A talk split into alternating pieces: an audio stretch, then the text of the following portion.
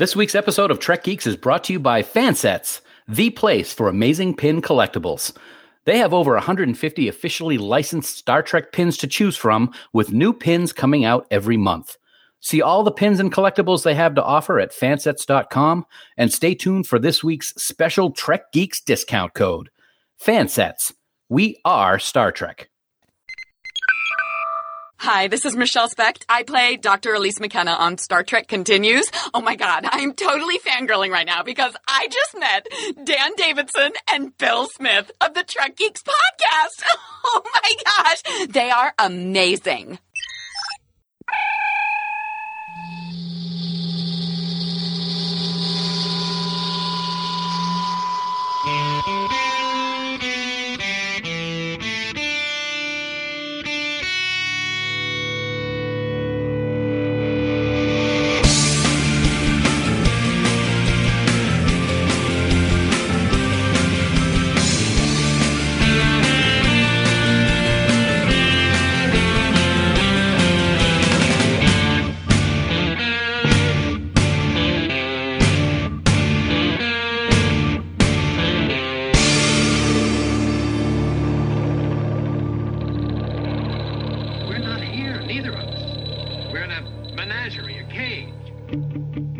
The Search and Rescue Division of Pod Fleet Command, it's the biggest little show this side of the Alpha Quadrant, your independent Star Trek podcast.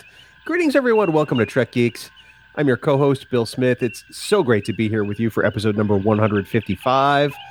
We have a great show on tap for you today. You know, I mentioned Search and Rescue earlier. We're going to talk a little bit about an episode that features some caves. Because, you know, you never see caves in Star Trek episodes. That doesn't happen at all. No. But uh, in order to do that, I need to bring on my co host, and he is somebody whom I would like to abandon in a cave and then seal up the entrance. He's the grasping for air and daylight Dan Davidson. And Dan, um, get back in there, would you, buddy? Wow, that's your intros are always you know so negative. I, I it's like it's like we're it's like we're we're dancing a tango all the time, back and forth, te to te. Is that the right phrase? I don't. I have no idea what you're talking about. That's okay. Well, it's great to be here anyway uh, for episode 155 uh, of the Trek Geeks podcast as we continue along this amazing Deep Space Nine 25th anniversary celebration.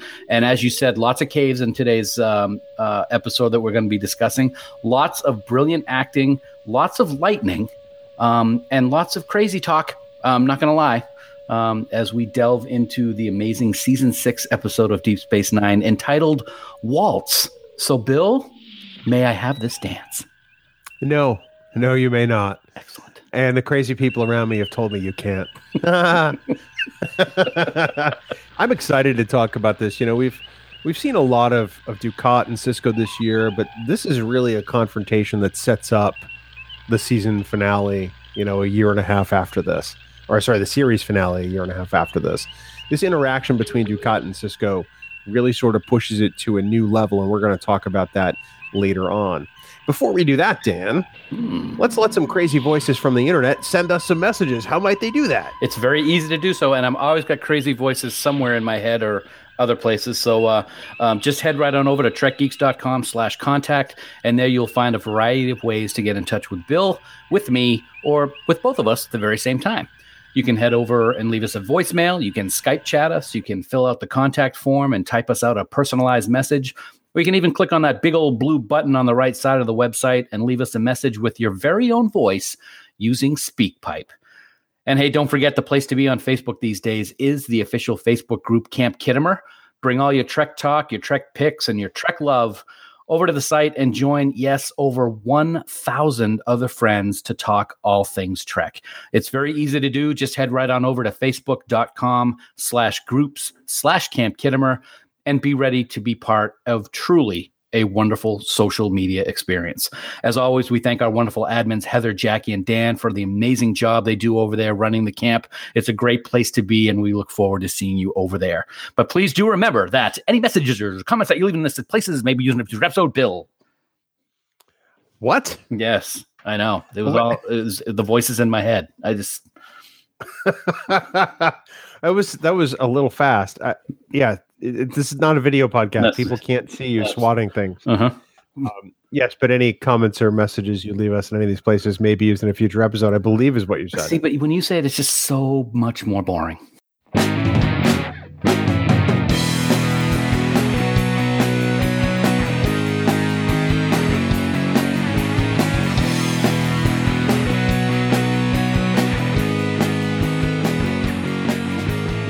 Dan, it's time for the news from TrekNews.net. Spanning the Alpha Quadrant. For all the news on all the Star Treks, yo. It's TrekNews.net.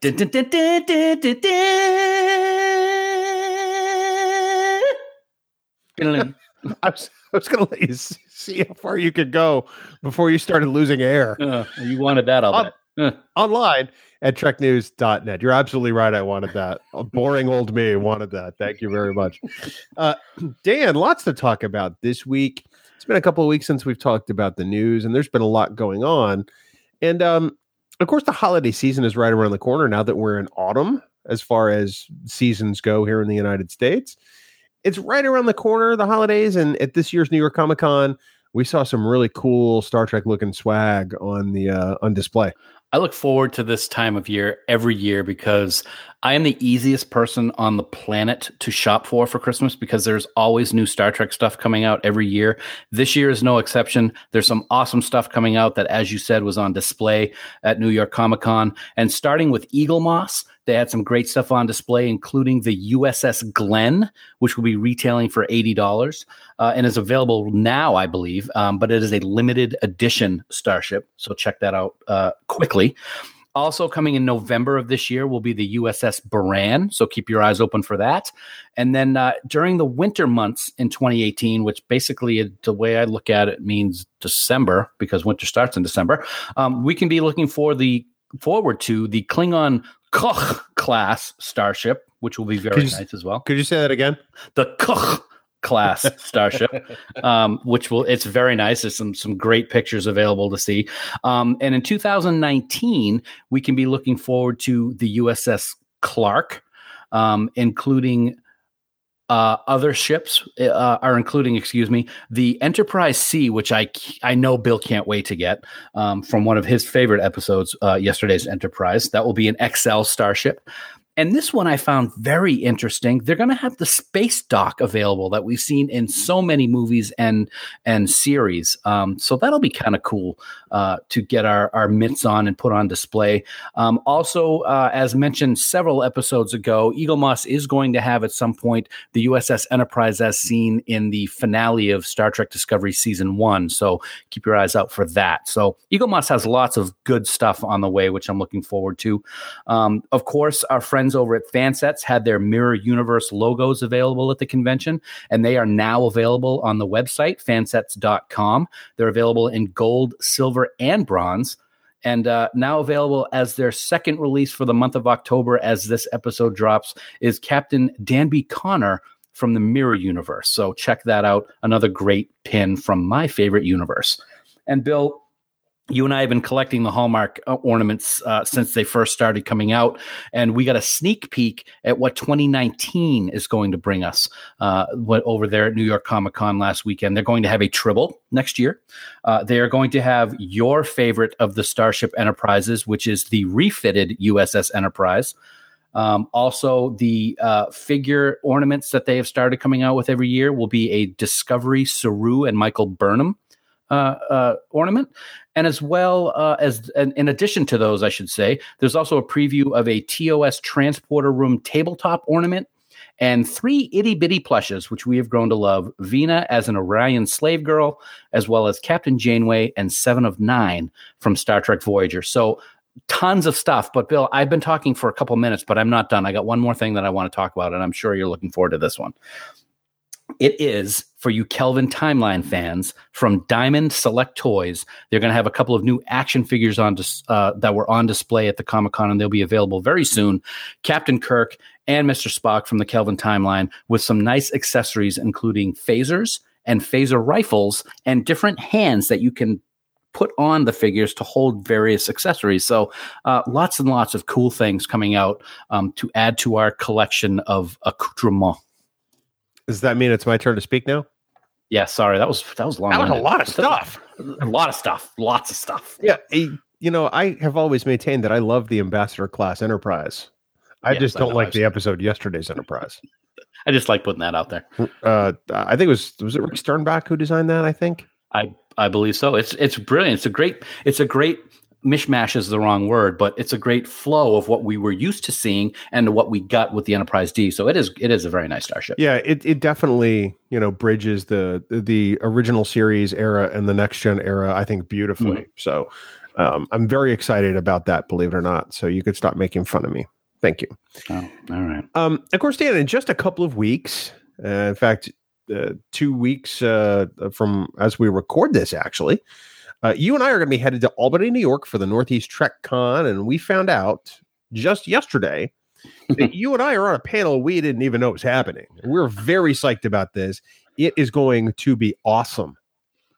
It is going to be awesome, and this was a, like a you you sent me a message, and I was like, what? So yeah, um, not only are are we going to be having a fantastic time just all weekend, but on Sunday afternoon from noon to one p.m., we're going to be part of an incredibly interesting sounding panel called Podcasting 101, and we're going to be joined by some wonderful friends from Trek FM as well as Women at Warp.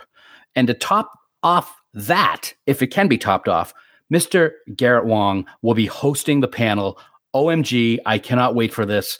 Uh, it's going to be amazing. And we hope anyone who is in the area can swing on by to Albany on the weekend of October 26th through the 28th to have a great time at the Northeast TrekCon with us.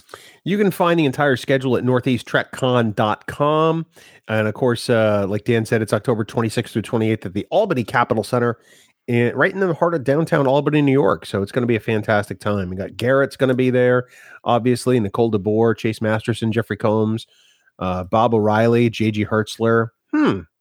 Those are voices you may hear at some point coming up very soon. Uh, Aron Eisenberg, Max Grodénchik, Larry Nemecek, Rick Sternbach, the aforementioned Mr. Sternbach, uh, Marc Okrand, uh, Doug Drexler, Andre Bormanis, a whole bunch of people who have been tied to, to Trek before, and and us. it's going to be a great time. We're going to be in the dealer's room all weekend long. Um, and Dan, we're going to be also doing a special raffle to benefit the American Cancer Society. And um, it's it's going to be pretty fantastic. Some lucky attendee of Northeast TrekCon is going to walk away with a pretty incredible prize. Absolutely. Uh, as always, we're so excited to be teamed up with our friends at Fansets. Uh, we're going to be raffling off a Deep Space Nine 25th anniversary framed pin set that was uh, unveiled at STLV this past year. It is gorgeous. It is. Uh, it's. I think it's the best one that they've come out with so far in terms of of the uh, pin collections. Uh, it's absolutely great. Uh, uh, great to have available to raffle off. Um, and it's not uh, it's not going to be that expensive if you want to raffle. Take a chance at the raffle bill. But we do want to talk about before you give the prices for the raffle. We do want to say that you do have to be there to enter this raffle. It is only going to be available for you to attempt to win if you're at the convention. That's right. And that's one of those, you know, legal things according to American law. You can't conduct a lottery on, I'm sorry, raffle online, or else it's technically considered a lottery. And those are regulated by the federal government. So, uh, in order to win this, you do have to attend Northeast TrekCon. Um, you do have to come to our table in the dealer's room, and you can get one ticket for $5 or five tickets for $20. So, that's actually you know, not too bad. And uh, the winner will be selected that weekend before the convention closes down. You don't have to be present to win, which is nice. You can make sure you write your information on the uh, on the back of the ticket, and we'll be sure that uh, that we get that out to you. If for some reason you can't attend, but that's Northeast TrekCon, October 26th through 28th. Come win some pins from us. That's all we're gonna say. I don't have anything else to say.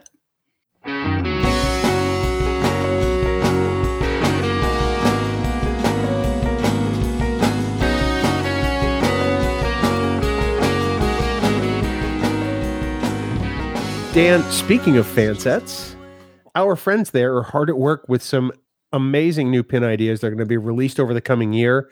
Now, you and I can't say what they're coming out with, but we can say that they will be of the same quality and design that we've come to expect with this amazing line of Star Trek pins. Absolutely. Uh, I yeah, I can't say it any better than that, Bill. The artwork is amazing. The high quality is second to none, and their prices are well out of this world. I, I said it. Sorry.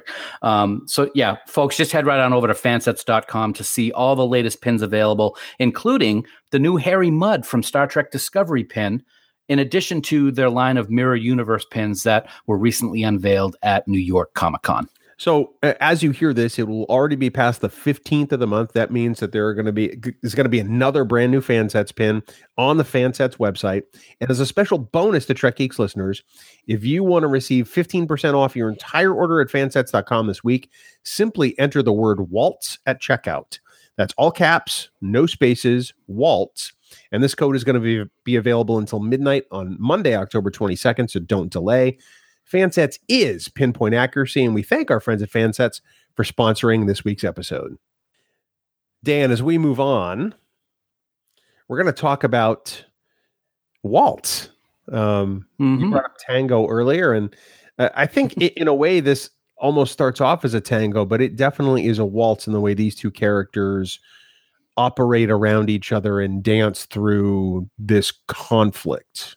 I think it's an aptly named episode. Oh, you just took the words right out of my mouth. I was going to say it was it was perfectly named for what this episode is, and you get to see it from both sides. You get to see it from Dukat's side, you get to see it from Ben's side, and it's uh, it's really an interesting uh, trip down the rabbit hole, uh, so to speak, uh, in this episode when it's just the two of them that on that uh, ab- uh, abandoned planet. Yeah, you know, it's it starts off very interestingly. It's got a, a very long tease for this episode. I was always kind of thrown by the fact that Sisko would just in the middle of a of a Dominion war would spend a couple of days on another starship, going to a star base to put Dukat at some kind of arraignment, which is apparently just a formality. However, I understand they had to find a way to get these two characters together without necessarily destroying the the Defiant. All right, so I get it. It's a bit of license. Um, it, it seems a little kludgy, but you forget that that occurs. You know, by the time we start getting into the scenes in the cave. Oh yeah, absolutely. I actually like how they did this. I totally agree with you. It's the middle of a war. He's one of the top commanders uh, of the fleet um, against the Dominion, but yet he's on the Honshu, um, traveling to give his testimony to the Federation grand jury, which, as you said, is just a formality. If it's a formality, why can't he do it over subspace? Why can't he do it, you know, by you know writing a, a letter, give it to Sam Cogley to deliver. I don't know, but um, it, is interesting that he's there, and he's there for several days before he even goes and bothers to see Dukat. Um, but I really liked how they did it, and I liked that initial interaction, um, especially when he walks into the brig and Dukat is meditating. That's not something that we've ever seen Dukat doing before. Um, so it was really great. Um, ben was was truthfully sorry about what happened to Ziyal and gives his condolences. Um, and I think, uh, at least at the beginning of this episode, Dukat felt sorry, or I'm sorry, uh, Sisko felt sorry for Dukat in a lot of as- in a lot of ways and aspects. Well, I think it's because he sees a, a Dukat who has essentially been broken. I mean, we know Dukat has been seeing at least one doctor. You know, who's Mhm. probably a psychologist or a psychiatrist. I'm sorry, whichever one. Um, somebody to work through his emotions and his feelings and and to gauge his mental state. You know, and I think that this is an entering, uh, interesting juncture for the Dukat character. So, you know, in in looking this up on Memory Alpha, as we typically do before we talk about a, a general episode, to maybe talk about how this episode came about. It's interesting to note that by the time this episode aired, the Dukat character had become incredibly popular among fans, and honestly, more popular than the writers ever intended or wanted. So, and, and we have to attribute that all to Marc Alaimo. He is Yep. he's amazing every time he appears on screen, and I think that you don't really get a sense for how truly exceptional Marc Alaimo is until we get to here. You know, we've seen him, you know, show Dukat as a, as a leader, as a statesman, as a former prefect of Bajor, as a guy who, you know, has has experienced some loss, but you don't realize how deeply evil Dukat is until we get to Waltz. And that was a conscious decision by the writers to sort of take him down a, a peg or two to make him not as popular, to make him confront some of the evil that he's wrought upon Bajor. And I find that really interesting. I guess in watching the show, I didn't realize Dukat had become that popular. But as I rewatched Deep Space Nine, I absolutely see why. It's funny that you say that because if that's what they, the reason that they did this episode, then I think it backfired because I think this episode makes him more popular than ever. Um, at least for me, I've talked about so ever since we've been doing this podcast that Dukat is my favorite Star Trek villain of all time. Um, and it is because of Marc Alaimo and what he brings to that character. And this episode, he is genius at what he does and able to to show us that that uh, roller coaster of emotions and psychosis that he's dealing with, and and he's talking to people who aren't there, and he's firing his phaser, and I think it's brilliant. And I also have to give credit to Rene, who directed this episode. He worked fantastically with Marc and Avery to make this episode do uh, wonders for the Dukat character for the rest of the series. You know, you bring up a great point there. Rene Auberjonois does such an amazing job directing this episode. I mean, I, I can't imagine how intimidating it must be as an actor to direct sometimes. But when you have two mm-hmm. actors like Avery Brooks and Marc Alaimo essentially doing a two character piece for most of the episode, it's got to be a really daunting task on some level. And Rene handles it so superbly. You know, this this episode is directed uh, amazingly well, and uh, I I agree with you 100. percent He he really kills this. Plus, I mean, you have to look at the fact that you know this is a script written by Ronald D. Moore, so already Rene was starting with exceptional material as well. Right. I, love the aspects of what um, Dukat's mind is is going through while they're in the caves. The idea of bringing Damar and Kira and Weyoun into this episode, even though they're not really in the episode, is awesome. It, it, it, you know, you've, you've, we've always seen movies and, and TV shows where people are hallucinating and talking to people who aren't really there. And I've always looked at it kind of like, okay, that's just kind of weird. I just, I can't ever see me doing that, but it, it works with this episode. And that's I think again, we're going to probably repeat this five or six times during the course of our episode today. It's because of what Marc Alaimo does with this with this script. He's brilliant with it, and even though they're short scenes with like, especially with Nana's, Kira in the cave, she's oh my god! If if if if, if that's what she was saying to me, I'd probably want to kill her too. well, you know, we've seen uh, you know our regular characters or, or, the characters we expect to see represent different things in deep space nine the whole way so far so, you know, mm-hmm. uh, the regular characters we know represent the wormhole aliens. And there was even a, uh, a season three episode called Distant Voices where we see a little bit of that as well, where, you know, the, the characters begin appearing as different aspects of a personality. In this case, Dukat. Mm-hmm. Um, um, and I think it was done even better than those other instances because it really gave us a look into how deeply disturbed Dukat is you know, you get the sense that something's not right at the beginning of this episode, and you get about a third of the way in, and you realize this guy is bat guano crazy, and he's not only a danger to himself, he's a danger to the entire quadrant.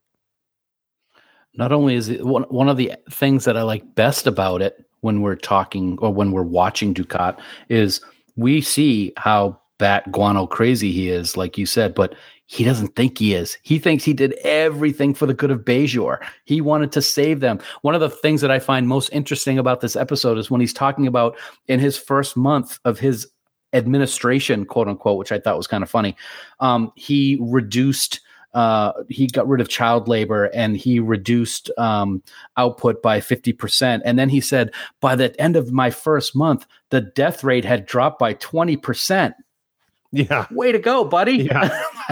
and he thought that was great. I just thought it was it was amazing that he thinks all this good he is doing and how instead of killing a whole bunch of Bajorans for the fact that they uh, blew up a, a mining uh, depot or something like that, he only he only killed the same amount of Bajorans that Cardassians were killed. So that's for he's got that going for him too. Well, that, which is nice. it is nice. Well, that's because in his own mind, you know, Dukat is the supreme hero of, yeah. of everything he ever did, and he mm-hmm. really mm-hmm. believes it. I think that's what really kind of exposes his psychosis in this episode.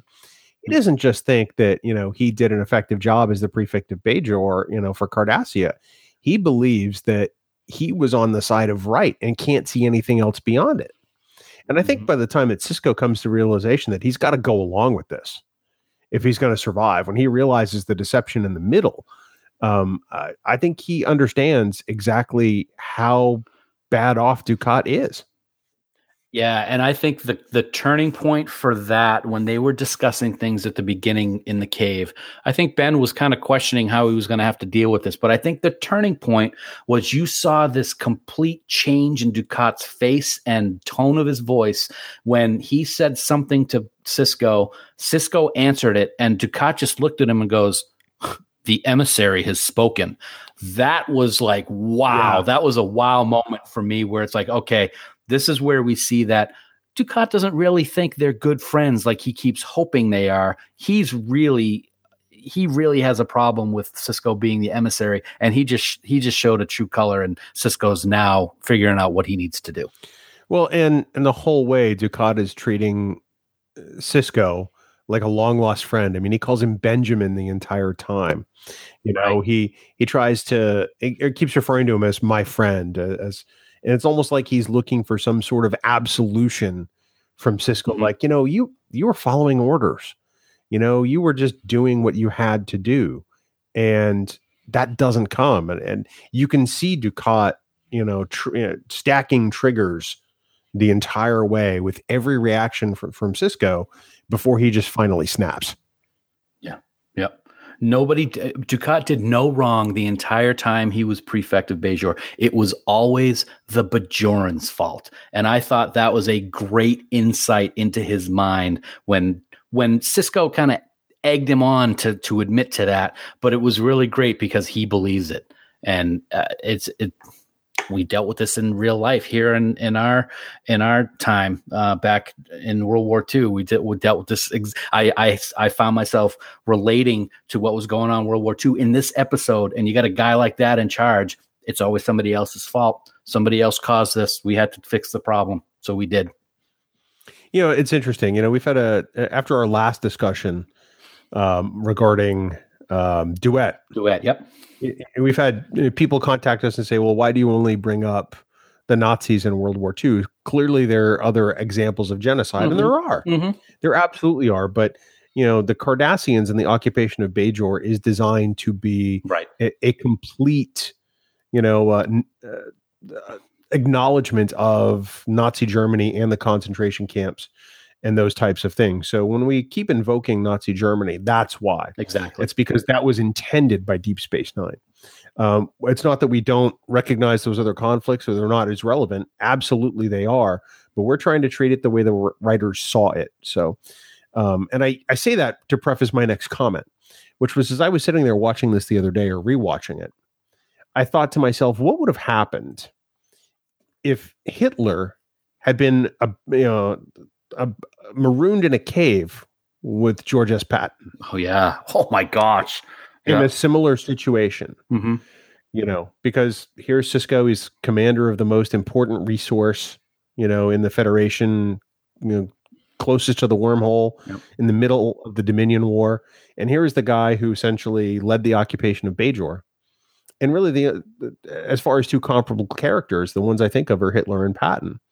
And it, it- made me wonder how that particular interaction and conversation Yeah. might have gone. Yep. And it, when you realize that Dukat really is just gone, you know, he's not able to rationalize. He's not able to to hide, you know, the the hatred inside. You, you realize how truly evil he is, and I, mm-hmm. I think that's the point that kept coming home to me when I watched this episode. You know, Dukat is more than just you know the villain of of of the story. He's more than just the guy who was the prefect of Bajor. He's the guy that wanted to murder as many Baj- Bajorans as possible, and that's really kind of chilling when you come to it in this episode. It's funny because he murdered so many Bajorans when he was prefect, and at the end of this episode, he says that um, they don't know what it's like to be my enemy, uh, but they're going to find out. I'm, you know, I'm not. I'm paraphrasing, um, but let me ask you this because this is something that came up uh, in my mind while I was rewatching this. Is we know that he's crazy. I mean, you can't Mhm. be sane to do the things that he did when he was prefect. do you think that it was the death of Ziyal that tipped him over the edge, or he's just always been completely gone, and that was just the last straw in terms of his complete downfall in into insanity? I think, it's a little call. I'm sorry to I'm sorry to jump on you because I think he's been insane the whole time, but not to the level that we see him in this. I think it's a little of column A and a little column B. I think he's been evil the whole time, but I don't think his descent into insanity occurred until until Ziyal was killed. Mhm. Quite honestly, you know, Dukat wanted to paint himself as a as a leader, you know, as not even really a redeemer of sorts, but as somebody who ushered in a new era for Cardassia like I say, he wanted to be the hero of his own story, and he bought into his own PR. I think, in a sense, when Ziyal was gone, I think it pushed him over the edge to the point where he couldn't contain any of that. You know, we get to the end of the episode, and he says, uh, uh, "I'm so glad we had this time together, Benjamin, because we won't be seeing each other for a while. I have unfinished business on Bajor. They thought I was their enemy." They don't know what it is to be my enemy, but they will. Mhm. From this day forward, Bajor is dead, all of Bajor. And this time, even their emissary won't be able to save them. So he takes that hatred for the Bajorans and now wants to turn it into a maniacal rage. You know, he wants to go on a killing spree, the type that nobody has ever seen. He wants to be the next Pol Pot or Hitler Mhm. or, you know, uh, pick a, a genocidal dictator from history. Um, and I think that it really is the all that pushed him over that edge and off a cliff.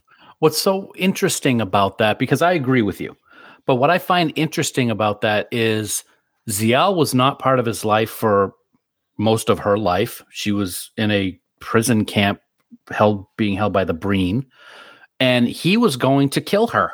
He went on that mission to find her to Yeah. kill her, and then after that, they're only together for a little bit of time before she's kind of left on the doorstep of Deep Space Nine so he can go off and kill Klingons. So the relationship that they had was together was extremely short, but it sure must have had a powerful impact on him because that amount of short time together and then that death um, by her his good friend Damar pushed him right over the edge. I've always found that a little bit interesting.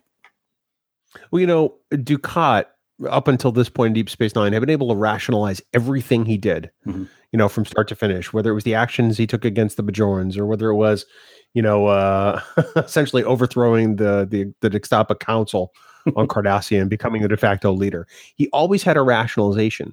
And when he gets to this point, he no longer needs to rationalize because all he has is the voices in his head and hatred you know he doesn't have to you know masquerade anymore he can just be pretty much who he's been all along although mm-hmm. more unhinged i think if that makes sense yeah I I don't no spoiler alerts or anything, but I, I don't think we can talk about this episode without talking about what we see the next time we see him. And you know, this episode, gone, Gonzo, off the deep end. He is in his own little world and he is full of rage and hate. The next time we see him, I believe, is when he is a member of the Pah-wraith cult and he's calm and collected. He's got the plan, but we don't see him as nuts as he is in this episode. And that's an interesting transition that we see with Dukat later on down the road. well i think it's the uh, i think it's an illustration of other types of uh, of people who've gone insane that we've seen at some point they're able to to to bring it down a notch and, and center and realize that you know what they really wanted to do is is destroy x or y or z all along i don't think he could keep that mania up i think that he finds a way to harness it and channel it so by the time next time we see him uh, it's become his goal and his mission not just his his his mania and his raving Nice. Nice. Um, I have one question. Actually, I have two questions, but I'm going to go with one question for you right now. Uh, we've seen this a lot in Star Trek. How come there only is one ship around that can do a job that needs to get done? Or two ships Uh, because Constellation was included in the the Defiant and Constellation have to be the ones that go on the on the convoy thing. a dramatic license. Um, the Enterprise is the only ship in the quadrant. How many times Exactly. do we hear that? Um, you know, or, or the only ship or the closest ship or or whatever. Um, uh, it's an effective way to tell a story. I mean, we could talk about the B plot in a bit, but uh, before we get to that, this is a pretty heavy discussion uh, on a pretty heavy episode. Mhm. We're going to take a little bit of a break at this moment, and we're going to insert something that is a lot lighter. Uh, and then we're going to come back to talking about Waltz right after this. But recently, Dan, you and I had the opportunity to speak to two Star Trek legends Mhm. about uh, their upcoming appearance at Northeast TrekCon. And uh, it's safe to say that um, there's a lot of laughter. Would you agree? I would agree. Um, uh, Legends is an understatement. Uh, we have had the honor of having JG Hertzler on the show in the past uh, to talk about Martok and his experiences with with Deep Space Nine and Star Trek. But we were joined. Uh, we had JG on uh, very recently, and we were joined by another Klingon legend, Mr. Bob O'Reilly Gowron himself. And when the two of them are talking at the same time, it gives you a pretty good idea of what you can expect at a convention. And they will both be at Northeast TrekCon. So we had a great discussion about what we can expect in just a couple weeks. All right, folks. For this segment, we uh, we want to welcome two Star Trek legends to the show. Um, the first, Well, oh, wait. There's me. There's me, and who else is here? Wait a minute. They It's, it's my dog, Harry. Oh, oh okay. Now, Would you let the man introduce us? Just be quiet for two Oh. minutes, will you? I'm sorry. Well, okay, a minute, okay, because I know you can't do it for two. Just be quiet for No, 30 seconds. no, Could you I'm- give us 30 for an intro? Okay. I'd like to introduce myself. I'm Pat, I'm Sir Patrick Stewart, and um, You're I'm who? the cable, the, the transatlantic cable. Uh, They, don't even know who you are yet, so just just try to be quiet for a minute. 30 seconds, okay. Try 30 Right. seconds. Okay. okay. By a Pontiac. By a Pontiac. Yes. the voice you hear right there is, of course, uh, the one and only General and then Chancellor Martok from Deep Space Nine. He is Mister JG Hertzler. JG, thank you for returning to Trek Geeks uh, to talk about some some fun and interesting stuff in just a moment. Yes, JG is one of my favorite. Now, now I, I thought I had the I thought I had the first billing. How come it's you now? Just because you're the only living Klingon leader? Right. I'm the only living Klingon chancellor. no, go ahead. Introduce the other guy. Yeah, well, we can handle that one, you know, at the convention, right then and there. Absolutely. The Yeah. other voice that you are hearing right now, ladies and gentlemen, uh, it's his first visit to Trek Geeks, and he is yet another Klingon legend. He was leader of the Klingon Empire in both the Next Generation as well as Deep Space Nine. Gowron has been a fan favorite for many years, and we are honored to welcome Mr. Robert O'Reilly to the show as well. Gentlemen, thanks so much for joining us for a little bit here on Trek Geeks. See, I was willing to be quiet for my introduction, and it was so good. Thank you very much. Now, can we get JG off the phone? Wait a minute. Wait a minute. Is O'Reilly going to be in this entire conversation? Allegedly. Tell me that, man. That wasn't in my contract. It's a, Jeez. li- it's a lying Trek geek. You didn't say anything about O'Reilly to be here. Now, I'm listen. I want every Klingon who's listening here. They better be at that convention. KAG, are you North he- hearing me? Everybody Trek from KAG. Everybody from KEG too. Did you know that there was a KEG and a KAG? You know, the I KEG guys know, they but drink a lot of beer, so they need to be there too. So okay, all right. I got to ask you something later on. Uh, yeah, on the air. Anyway, uh, yeah, no, no, this is Northeast TrekCon at uh, in Albany. I, you know, I'm not even sure. Uh, let, let me see now. Now, all the captains. You're never sure of anything, but I I am sure that it's in Albany. That's for sure. all the major captains are going to be there, like I, me as captain of the Saratoga, and then there's And- me as Klingon captain of the ship that in Borderland, and then Was there's that the one that blew up? Yes, Yes. they they all blew up. Oh, that's when You you, know, played a just- I- Vulcan. You blew up. No, know. no, no. I just realized that, Bob. I Ate too many beans that day and just exploded. you know. it- Both times, both times I played a Klingon captain of a starship, it blew up, and I did not survive it as a captain. Do you ever think about getting driving lessons? Yeah, yeah. Thanks for the tip. Anyway, Yeah, I'm not. I'm just Triple gonna- A just won't insure you anymore. I mean, that's it. You know, come on. Ferengi, Ferengi Starship Insurance. yeah, that's a good idea. Yeah, they'll give you a fender when you total your ship. Yeah, it, it covers the powertrain, the powertrain warranty for for uh, lithium crystal core. Yeah. Well, I'm telling you, Klingons, listen up. Be at that convention. All That convention. Uh, the one in Northeast Albany. Trek Talk. Yeah. Did it, did it pass already? See, time goes quick around here. Jesus. No, we're going to be at the convention. It hasn't happened Yeah, the two of us are going to be at. That's the first time we're at a convention in a long, long time. Well, especially over here in the East Coast, because you don't travel. This is well, this is historic. This is very historic. So they better be there. You know, it's like we're, we'll Yeah, allow no, we. Vulcans too. And uh, yeah, Dan, uh, uh, Dan and Bill, are you still there? Oh yeah, oh yeah. We're, we're having Yeah. Sorry, it's the Bob and John show now. you know, I that that reminds me the fact I that am you tap dancing as we speak. Dee dee dee dee dee dee. the fact that you, uh, Dan, uh, introduced uh, me first goes against every time we've been introduced in the, for the past twenty years. It's always Gowron and Martok. Yeah, You know, of welcome, course. ladies and gentlemen, to Gowron. Aaron and Martok and his, and little, and his little friend and- Martok. Yeah. and and who is this? Who is this little uh, friend? Oh, oh, it's Martok. Yes. Oh, okay. Yeah, the man who has no toys. Oh no, he finally got a toy. He finally finally has a toy now. All right. Yeah, Bob gets Have Bob has plates. He's got baby's bibs, and anyway, you guys want to say anything? I'm sorry. well. This Ask gives, any questions? Forget about it. Forget about it.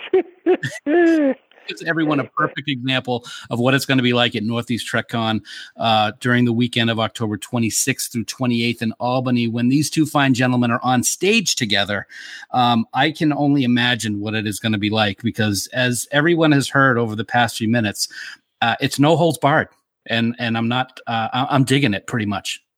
Well, we have we have we have a, a, a saying that we use on each other, and it's a cl- old Klingon saying. It's it's very uh, um, it's grandiose and and uh, it's way too long, but it goes attack, attack, attack, attack, attack, and that's what we do with each Well, that's other. what Bob does, especially if I'm trying to answer some some poor questioner's problem. They're out there in the audience asking a serious question about Like how Trek. long does it take to get in your makeup? Yeah, and Bob like, behind me, running around with some sort of, you know, a white hanky or something, anything that he can distract with upstage. He is the best upstage actor I, I've ever worked with. And uh, It takes years of, of practice. Yes, yes. we're going to hire a writer sometime to actually give us some material. Because as it is, it's just this junk that you hear right now. That's it. That's the show. Hope you enjoyed it. We're here all week. Trying to live. So, so, how long have anyway. you guys been doing this together, and and how many conventions do you guys actually think you do a year together? Well, I mm. think I do like forty, but in reality, there's about three. well, usually one runs, runs right into another one because we won't shut up. You know, it's like. How long? How long we've been doing this, Bob? Uh, we've been doing this. Um, mm, geez, um, mm, we've been We've doing, this it. Let me see. Since I haven't seen you since. Uh, let me see. Since. uh, well, I haven't seen you. I, I've never seen you. Uh, well, I haven't seen you. no, I've well, I've never seen you Before. before. yes, we've never seen each other before. Uh, I don't. Who are you, by the way? What, what are we talking about? Well, that's senility. Anyway, but I think it's been minimally. It's been twenty five years. Wow. Yeah, Yeah, because yeah. Come to think of it, yeah. because we were Yeah, both yeah. um because my my kids are now twenty. They're going to be twenty two soon. So uh, they were about three years old when we first met, or uh, it was oh, so it's No, only about no, twenty years. No, they were born. Twenty years. They were Yeah. born. Oh, you remember when they were born? Yeah, God, I don't. I don't remember when they were born. Came over to St. Joe's to see them. That's yeah, absolutely. Oh, I mean, oh, you did. They were wow. so, yeah. wow. I mean, I don't doubt that you don't remember. what remember. a that, 'cause memory! It was a pretty, You really pretty- have a memory. I don't know, I it was a pretty mine a long special time time for you. Where am I, by the way? Anybody know? Yes. Walla Walla, Washington. No, but I I'm looking you- around. There. I see a bunch of trees around me, but you know. Oh, Bob, oh, you there's a targ. There's a targ going by. Yes, it's an old. what It's an was- old targ, though. So don't worry. About about a half an hour ago, I was going to say I was going to mention the fact that I had to, I got a chance to I didn't head to I got a chance to introduce Buzz Aldrin at a, some event that was go I forget what it was over there in uh, in Los Angeles. Wow. Well, it was Jimmy Doohan's um, uh, uh, uh, weekend for uh, um, uh, uh, Gala weekend. Uh, He threw his, I think, his 80th or 81st. I think it was his 80th birthday party, and and uh, and uh, yeah, Irish that, Eyes with Smile? we, we sang "Irish Eyes Are Smiling" to him. You know, and Wow. uh, it was a great moment. And then that, and that, and then we had that picture taken with Buzz Aldrin. Yeah, yeah. Yeah, well, he was in. A, he was no, we, it wasn't Buzz Aldrin. We had a we had a picture taken with Neil Armstrong. That's But, who I uh, meant. Yeah, yeah, yeah. But but earlier, I had to introduce. I got to introduce Buzz Aldrin at this event, not that event, different event. But I said, Oh. "Oh, Buzz Aldrin, I don't know him. You know, I, he's for real. I, I, you know, we work on plywood. Um, our ship, starships are made out of wood. Listen, speak for yourself. I never worked for plywood on my life. I was always in a spaceship, going around the planets. Nice. Okay, with stage hands on it, opening the doors for you. Yeah. Um, Sometimes they didn't, and I smacked right into the door. Didn't that ever happen to you? I think they did No, that on it's- purpose it's like- because they didn't like me too like- much. You know, Oh, I don't blame them because I talked all the time. I wouldn't shut up. I can't I can't imagine. Could we have a double speak on that again? I can't imagine. I can't imagine. No, but I was telling you, I was this, uh, this, I had to introduce Buzz Aldrin. I said, what am I going to say? What what am I, uh, what am I going to, how am I going to introduce him? I said, oh, I know. Buzz, I know exactly how you feel because it's always when, when we're introduced, it's always Gowron and Martok. And with you, it's always Neil Armstrong and Buzz Aldrin. And, uh, I, so I, I, I, empathize and I, I, I basically, I cry for you, Buzz, because I know that, why do you, why do they call you Buzz? And I said, oh, oh, I know. Let me see. 69 is when you went to the moon. So let me see. Oh yeah, now I see it. It's it, you and Neil Armstrong were sitting in the capsule going towards the moon. It's like you're looking out the window and you lit up a, a, a you, you lit up a J to go. Ah, Neil, we're going to the moon, man. That's the name, Buzz uh, Aldrin. Um, I can't take him anywhere. Do you understand why I constantly interrupt him? You leave him with the story, and he just goes off on this insane tangent. oh my word. Um, so I, I'm going to ask we're one. going to the moon. Hey, Neil. I'm going to ask one serious question, and and Bob will start Oh. with you, and then JG, you can follow up All if right. you feel so inclined. Um, you guys have been doing That's cons for a while, and how would you say fandom has changed in the last 25 years? I mean, you guys have met a lot of fans. You've certainly talked to a lot of people. A lot of people discovering Deep Space Nine. Do you encounter that a lot as you meet people in the cons? Uh, wait, JG, why don't you go with that? Because Okay. you know uh, uh, you were uh, on Deep Space a lot more than I was. I'm younger and smarter than Bob, so I'll go. I'll take it first. because That would give He, you well, another- he actually he actually remembers the show. Yes. What show? well, I forgot. Um, Babylon I What are 5. just we know it wasn't Voyager. I know it wasn't Voyager. Yeah.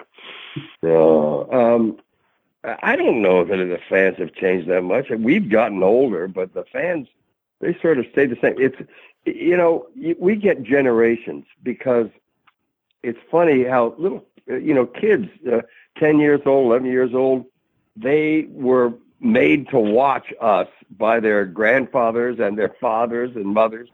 Uh, and they say, uh, and they know everything about the shows. And I think, how can you possibly know? This was, this show was, was at least 20 years, 25 before years ago.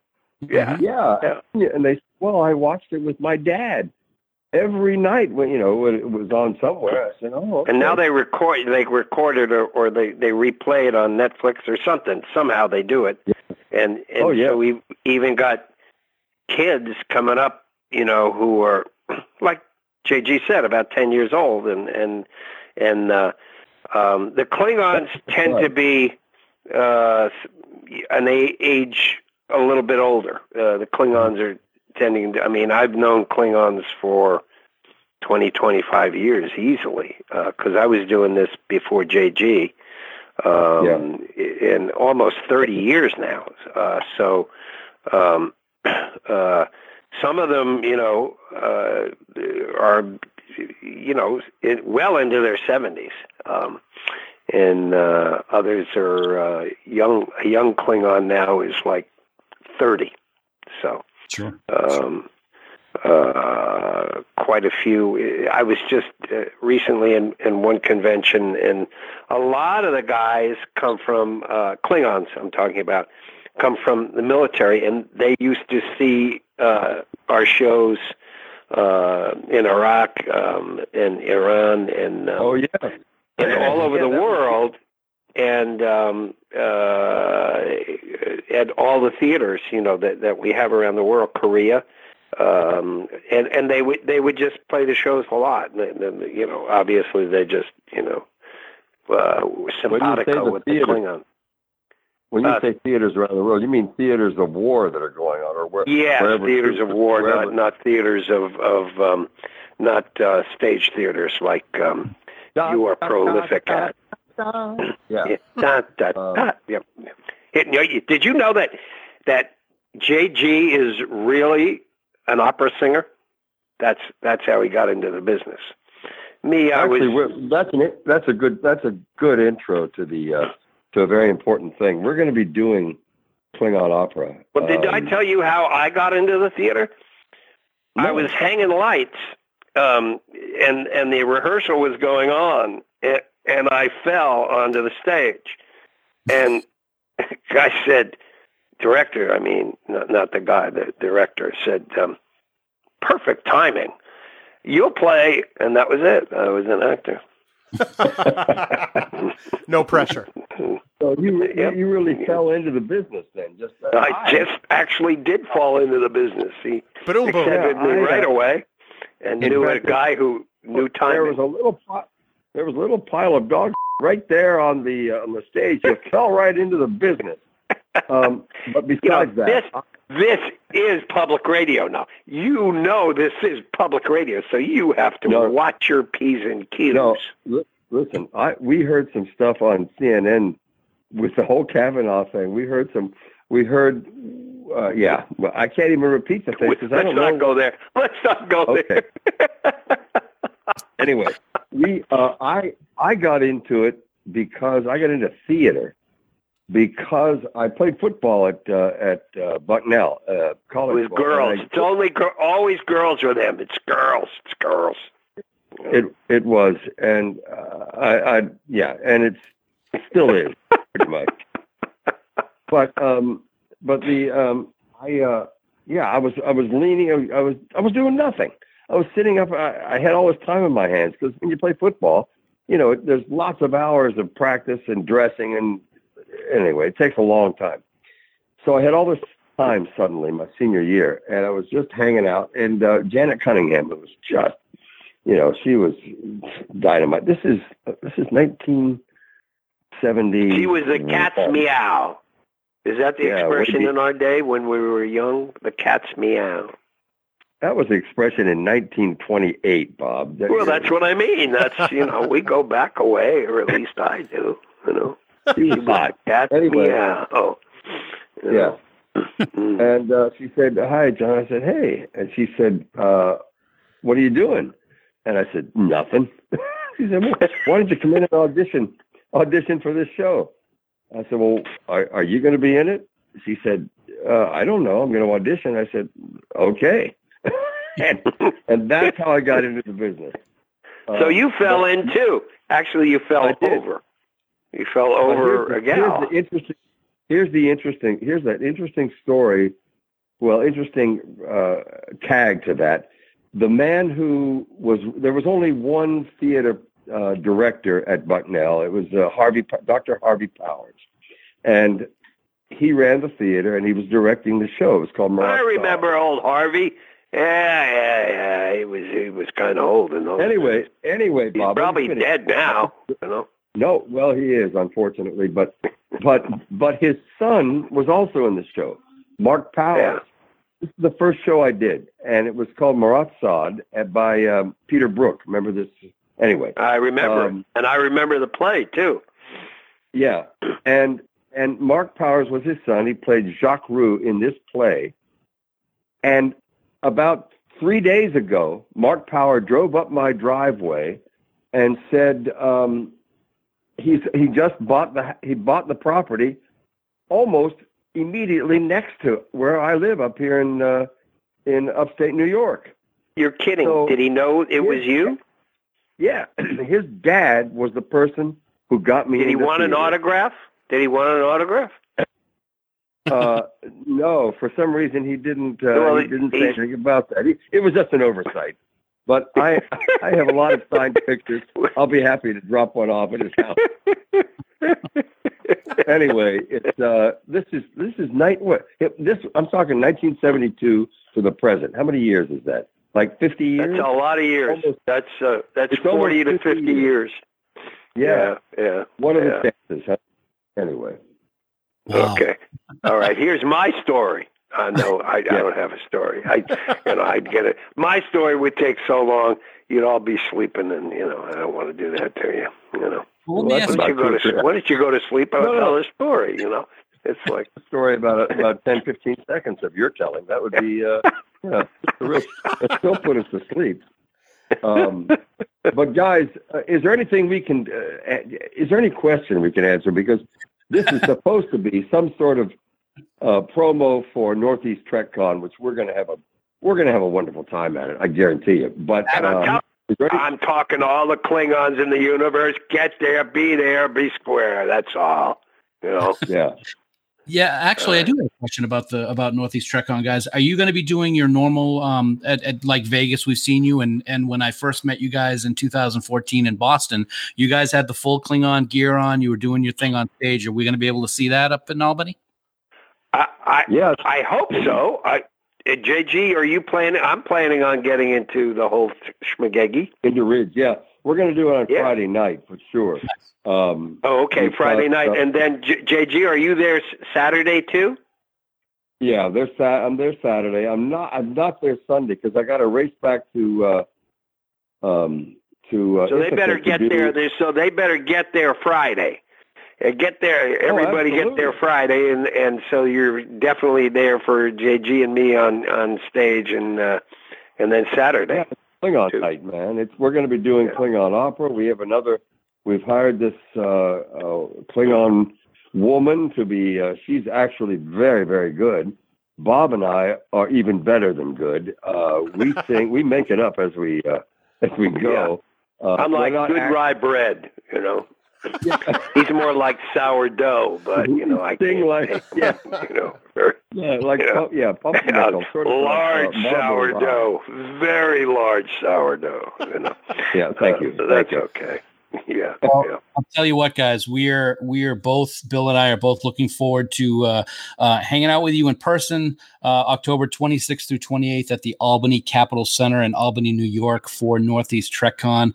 Can't wait to see you guys, and uh, and we really appreciate you coming on and uh, and telling us a little bit about your past and about what your plans are. And I gotta say, Bob, I promise the next time that we have you guys on, I'll do my best to give you top billing, man. How's that? Sounds good. Boston strong. Yeah. And Albany all the way. Go Pat. Oh no, this is Albany. That's right. Yeah. Guys, thanks so much for being with us, and uh, we look forward to seeing you in just a couple weeks. All right. Come on. Take care. All right. Go Sox. You know, it's amazing. Um, I think you and I appear in that conversation somewhere. I think I heard our voices at one point. I'm not really sure. I, I thought it was the Richard Hatch interview all over again. no, it really They just they just kept going. they just run with it, man. Yeah. It was really it was hilarious. They Um, but- are uh, true entertainers uh, in every sense of the word. They have some great history between them. And what's funny is they really never interacted that much on the show. They were only in a couple episodes Mm. together, which is great. And now they go all over the world together to these conventions, like the one that they're going to be at in just a couple weeks in Albany at Northeast TrekCon, doing their Klingon thing. And for people who have not seen it, we've had the opportunity to see it. We saw it in Boston in 2014. It is amazing. It is a lot of fun. You're going to be laughing. And I and as we saw or as we heard with this conversation, it's pretty much all off the cuff. There's nothing scripted in the stuff that they do at these conventions, and it's it's comic gold by the Klingons. It's I can't wait to see it again in just a couple weeks. Oh, it's going to be fantastic. So let us get back to the discussion at hand and Waltz. Um, and uh, b- before we we cut in the conversation with JG and Bob, we started talking about the B plot Mm. and how the Defiant was really you know the only ship that could do this escort that that uh, the convoy or whatever it is from the bat oh the troop transport from the Badlands Thirty thousand troops. thirty thousand troops. Um, I, I think the thing that that surprised me the most about this episode is that a lot of times B plots in an episode like this really are kind of out of place and don't work. But I thought that this B plot worked for this episode a lot better um, because it was tied directly to the A plot. It wasn't running in parallel. I mean, here they are out there searching for the captain and and for for survivors, but mainly for the captain. And you know, Worf is trying to cut this as close to the deadline as he can before they have to go off. And I thought it was integrated pretty well. And uh, I guess, well, what do you think before I, I press on with that? Oh, I absolutely agree. I li- I just threw that question out there kind of as humor, as as we always have that. Oh, well, you're the only ship in the area, so you have to go on this mission. Um, I think I, I like what you just said. It's not a parallel story to the A plot. It's all tied together, even though it is considered the B plot. I I really liked how at times the writing of this episode made you think that they were getting ready to beam up Sisko and Dukat because that. Uh, when we see the um, uh, the uh, the beacon, um, which I have another question about, which we'll get into after. And then all of a sudden on the Defiant, they get a new signal, and then they've got two people that they're ready to beam up, and we're like, oh my gosh, this is it. They're going to rescue him. No, and the and the way they're oh yeah, we just got two female crew members. One's a lieutenant, one's an ensign. Oh, okay. it's not that was kind of funny. It's so disappointed. Um, but the, my It was like getting socks on Christmas morning. I, I like socks. Not as a 10 year old, you didn't. no, that's true. Um, Yeah. I thought my favorite moment on the Defiant during that B story was the way that Bashir perfectly insulted Worf in a gentlemanly way. You'll won't take it wrong if I don't find your honor above Captain Sisko's life. You may live the bridge, doc. Leave live the bridge. You may leave the bridge, doctor. I thought that was great. I, I it- Bashir doesn't have much to say in this episode, but he said a lot in that one sentence. That entire scene is great. Mhm. You know, th- they talk about, uh, or Brian floats the idea of um, uh, uh, those communications were too garbled. I don't know what she said. And Bashir agrees, and Dax says, Well, you know what? I understood what she said perfectly fine. And ultimately, the decision belongs to Worf. Right. So, Worf? Mhm. And I thought that that was really well played. I mean, you can understand why that would go a hundred different ways, like oh, garbled communications, because we've never seen that in Star Trek either. um, but Dax, you know, is the adult in the room and says, "Look, you know, you know what the orders are. I know what the orders are. Let's not let's not play this game. Right. You know, there's more at stake here. Yes, the captain's life is potentially in danger, but there's thirty thousand troops that need to be escorted, Mhm. and they're defenseless." There were Why you'd put 30,000 troops on a defenseless ship, I don't know. But that's just me.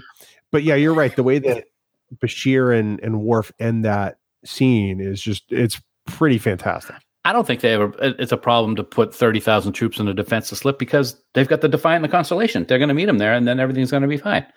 It's yeah, I totally hear what you're saying. Um, I, I don't. I don't know. I had a thought in my head, and now it's gone. Um, but There's one other thing that I wanted to bring up that I just find interesting in this episode, and I understand it needs to be done because it's an important and integral part of the story on the planet. But I don't know. I think technology um, in the future sometimes still has problems as advanced as they are because I'm not exactly sure why you would want to have a distress beacon that on the front of the panel says that it's online, but on the back of the panel, you can still see it being offline just to be duplicitous to the person in front of the device, right? you know, there are things that we just have to make allowances for. you know, maybe the maybe the display on the front is broken, and maybe it's like having a crack in your iPhone. It's still kind of usable, but um, you know, it's it's not optimal. So when you do the full level diagnostic by opening the hatch, and it says, "Oh yeah, this thing totally doesn't work," um, and then you just get to close the door and be happy. Yes. Go, oh yeah, no, it's fine. Yep.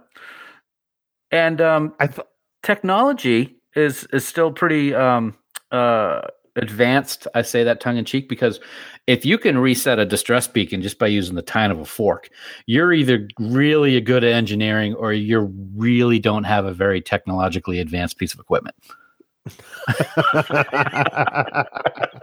I look at it as trying to, you know, the old digital watches of the 80s where you had to take you know, like uh, like the end of a pen. Yes. And and depress the little button that you couldn't press with your fingers. I look at it like that. Maybe Sisko was trying to set the clock on the thing. no, this is why I like No? podcasting with you, man. That's brilliant. Oh. Yeah. I um, I yeah, I, I do like the B plot in this episode a lot. Um, I, I think it's it's just as effective in helping to propel the story forward, and to me, that's what's important in a lot of these late Deep Space Nine episodes. You know, there's a lot that occurs, whether it's the Dominion War or the stories they tell outside of the Dominion War, kind of like this one, which are sort of tangentially related.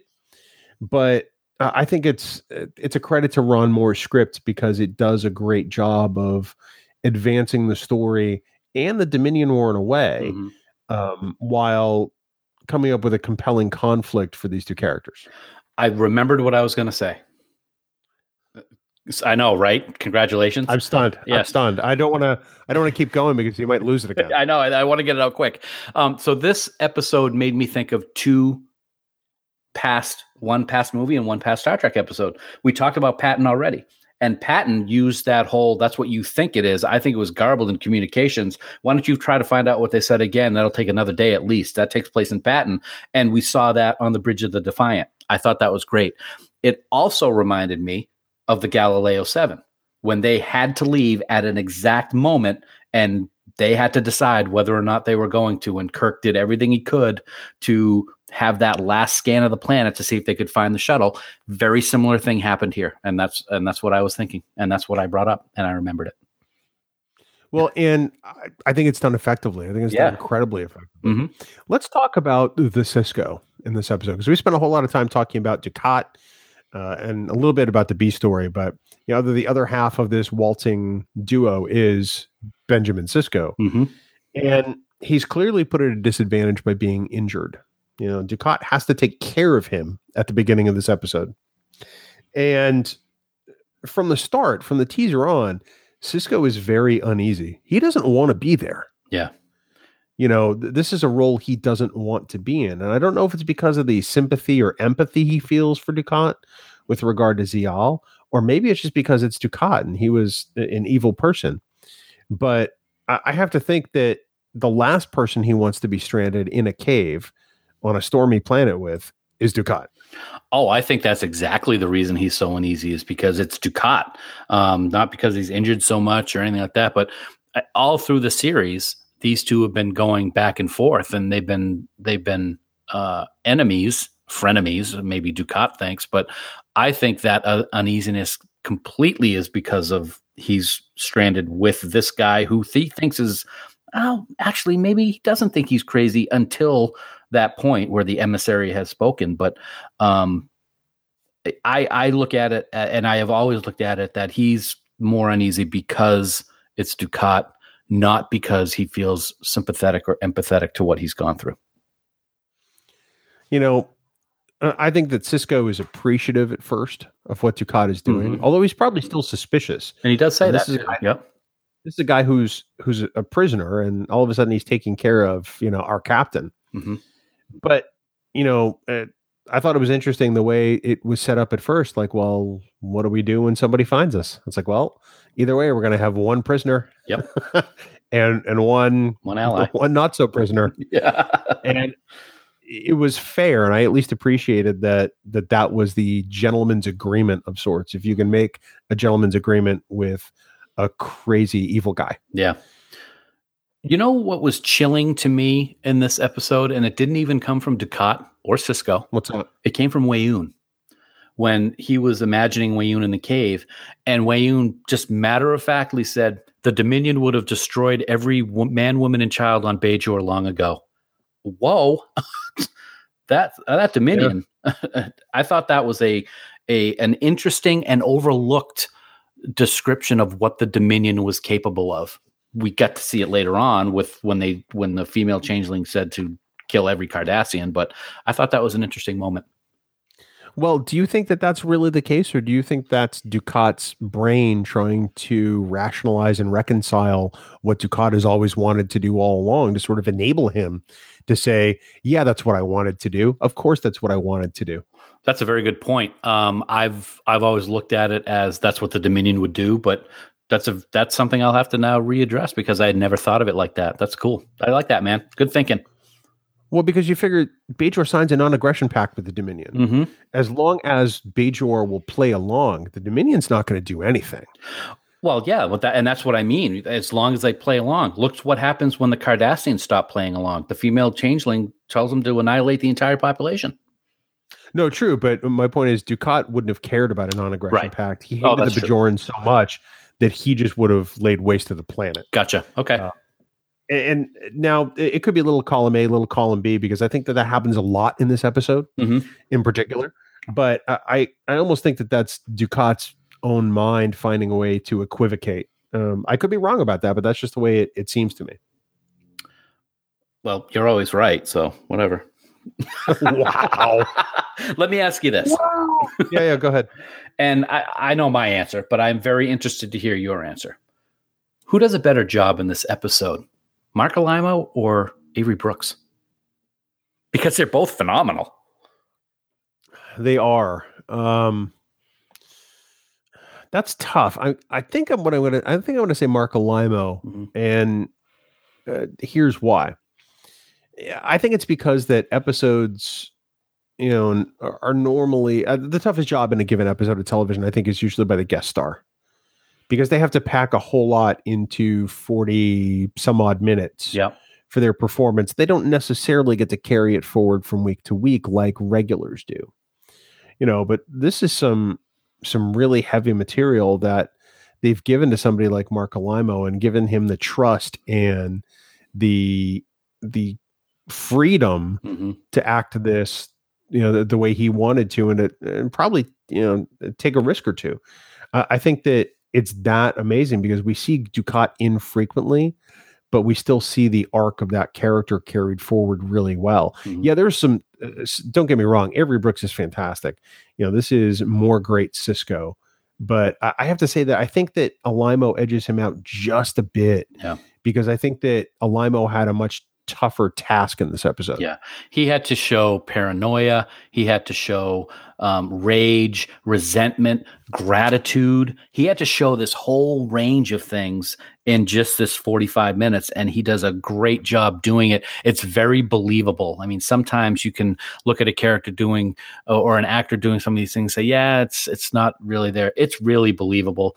Um, and he has to do it with pounds and pounds of makeup on his face and and and this wearing a I don't know a leather metal casing uh, for a uniform, which I always love. By the way, I love the Cardassian uniforms.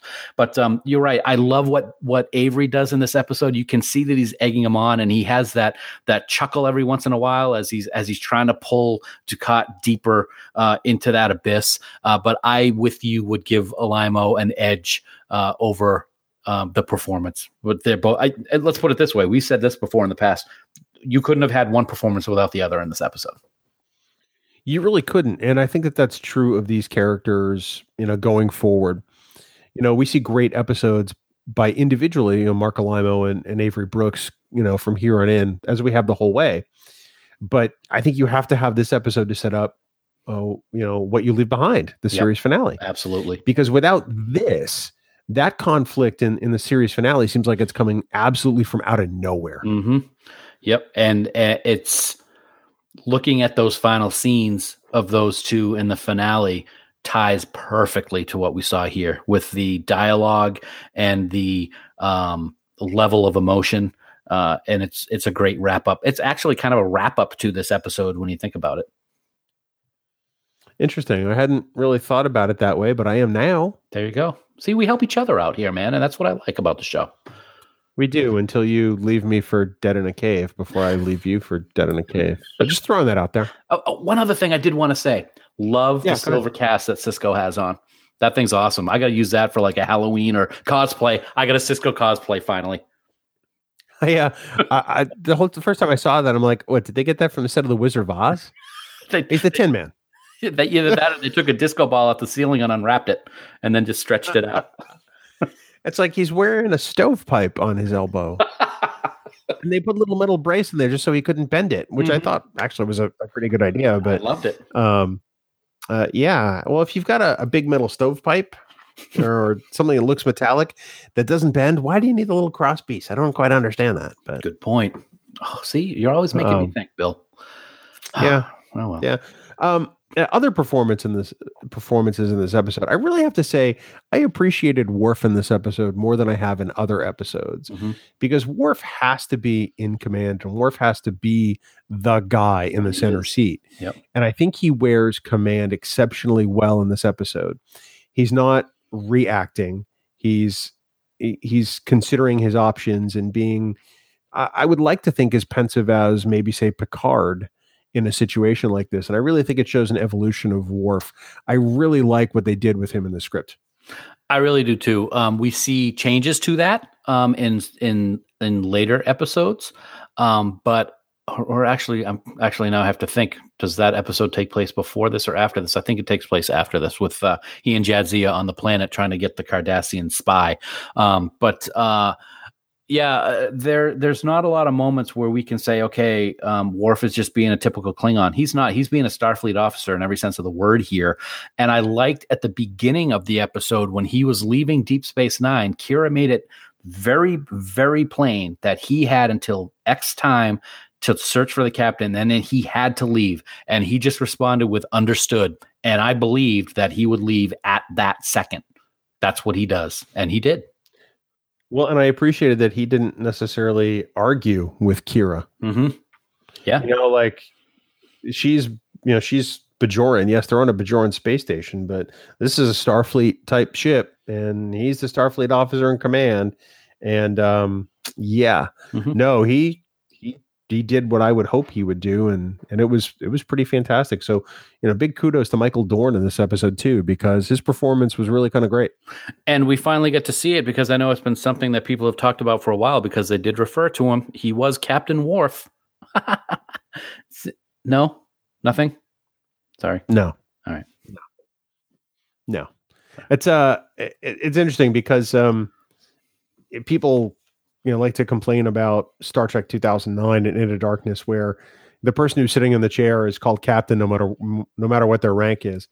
and we have seen it in other instances in Star Trek albeit very infrequently. hmm But uh when that happens when I was rewatching I'm like, "Oh yeah, that's right. Yep. They did do that." They did. So no, good good catch, buddy. So final thoughts on uh on Waltz. So we're not going to really do any central questions this week because um really, I mean this this episode answers pretty much any question you had about Dukat. Um, yeah. Um, but uh, what are your what are your closing thoughts? my closing thoughts are as when when we come around to doing see it or skip it season six, which which will be actually fairly soon, I think.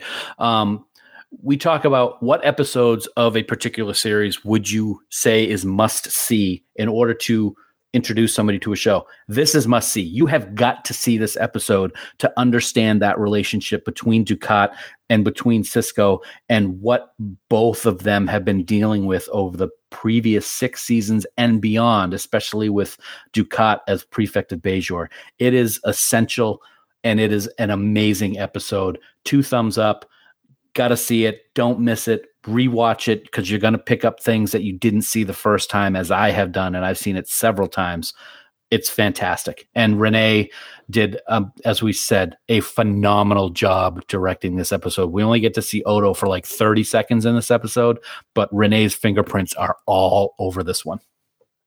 I'm really kind of surprised that you say that about this one being sort of must see Deep Space Nine, because I think you have to watch a whole bunch of episodes before you get to this one. Um, and I, I don't, for me, I don't know that it's it's a good one to set a newbie down in front of because there's a whole lot of backstory you have to know. Well, I look at it as this: if you're going to be introducing someone to uh, the way I look at it with see it or skip it is, if you're going to be introducing someone to Star Trek, you're going to give them these specific ones that you want to see per season. When they get to season six, I'm looking at as a, along the lines of they have seen the ones that we are like you have to see Okay. season one through five, which many of them will be the Dukat Sisko relationship aspect, but you can't miss this one in order to see where that relationship is headed. I understand where you're going now. Okay. I, uh, and I appreciate the clarification, sir. Hmm. I uh, for me, this is this is probably well. It's the problem is there's so many great episodes in season six. Yeah. it, uh, for me, it's it, it's probably among the best of season six, and that's that's hard to to really quantify because um, I th- I can at least think of a dozen episodes that are among the best of season six. Yeah. because the season is that good. But um, I- if you rewatch this, and you really should, you really should pay close attention to Marc Alaimo and just how brilliant he is in this episode. Yes, okay, Dukat is evil. Yes, Dukat is a bad guy. But I mean, when you start to think about what Alaimo does on the screen in this episode, it really gives me a brand new respect for the guy. I mean, I loved him before, Mhm. and uh, it just that respect for his ability and for his performance really just amped up several levels after watching Walt. And and the last scene that we see him with in this episode, the people that were egging him on in his mind and causing him to go more and more crazy are there with him on the shuttle, and he's happy to see them as that door closes because the people that he feels strongest with are there for him. Kind of twisted, but that's how I took it. No, I I read it the exact same way, so we're we're of like mind on that. It's uh this definitely was a great one to rewatch. I um it's I I, I can never tire of this episode. It's not when you sit down and go, oh yeah, I'm gonna watch Waltz today. um no, it's it's it's another one of those episodes, but uh, it absolutely is worth rewatching if you haven't seen it recently. It's uh it is that good. So, uh, Dan, speaking of other things that are that good, there are five guys in a band and they are exceptional. They are five year mission and they are every ounce of music you hear on the Trek Geeks podcast. We are so truly thankful and grateful to them for letting us use their music each and every episode. We want everyone to head on out to fiveyearmission.net as people are doing every week now. Um, we hear about it, you know, quite a bit where people say, Oh, yeah, I finally listened to Five Year Mission. And you're right, they're awesome. Well, guess what? They are awesome. And you need to go get yourself year four right now at fiveyearmission.net, Dan. Absolutely. And also check out Twitter and other places on social media this week because they dropped a new one this week, Bill. Our good friend Jim Morehouse uh, had uh, a five year mission track recorded just for him. Um, and Yeah, of course, know. it's all about firing the phasers or whatever the hell. it's did. I don't know. but anyway, it's still pretty good. The, the song's pretty good. Not so sure about the acting job, but but yeah, I, I'm just kidding. Jim was awesome in that. But you know what else is awesome? Is this episode that I just checked out? It was really good. We talked about it just recently with Holly Stoddart when we had her on uh, Cedar Skip at season five. With, Um, with who? Holly? Did I say Holly? I said Holly. Haley. Haley. See, I don't. I've never had her on before, so I didn't know what her name was. Oh, no, I'm leaving this in. I just became the favorite again. yes, absolutely. Um, you know, there was some drummer dude going around killing all of Kira's friends, and she had to stop him. I mean, she had to stop this bad drummer. You know, uh, you know, at first, I thought that he was hiding in the shadows because he was self conscious of all the scars on his face, and and you know that whole idea of what the episode was about. But then I realized, nah, that's just how he normally looks. It's the farkness and the light on Deep Space Nine. Dun dun dun. Dun, dun, What's wrong with you? dun, dun. What is wrong with you? That was, uh, dude. Are you are you even trying? I, I try. you try my patience, is what you do. Absolutely. But uh, that's fiveyearmission.net. Please go get all their music, become huge fans because we are, and we want you to know the joy that we know from listening to Five Year Mission. Dan, next week, we're going to change things up a little bit. We're going to go visit our friends over in the Delta Quadrant and see what's up in the good old Starship Voyager, aren't we? There we are. So that we haven't we haven't talked about them in quite a while, and uh, we're going to take a look at at what I feel and what I think is one of the most entertaining hours in Voyager's seven year run. And it, it kind of seems only fitting that we're going to have this discussion right around the Halloween holiday. Um, we're going to talk death rays and lightning shields, creatures from the fifth dimension, Bill, the queen of the spiders, and Satan's robot. It's Bride of Chaotica next week on Trek Geeks, your independent Star Trek podcast.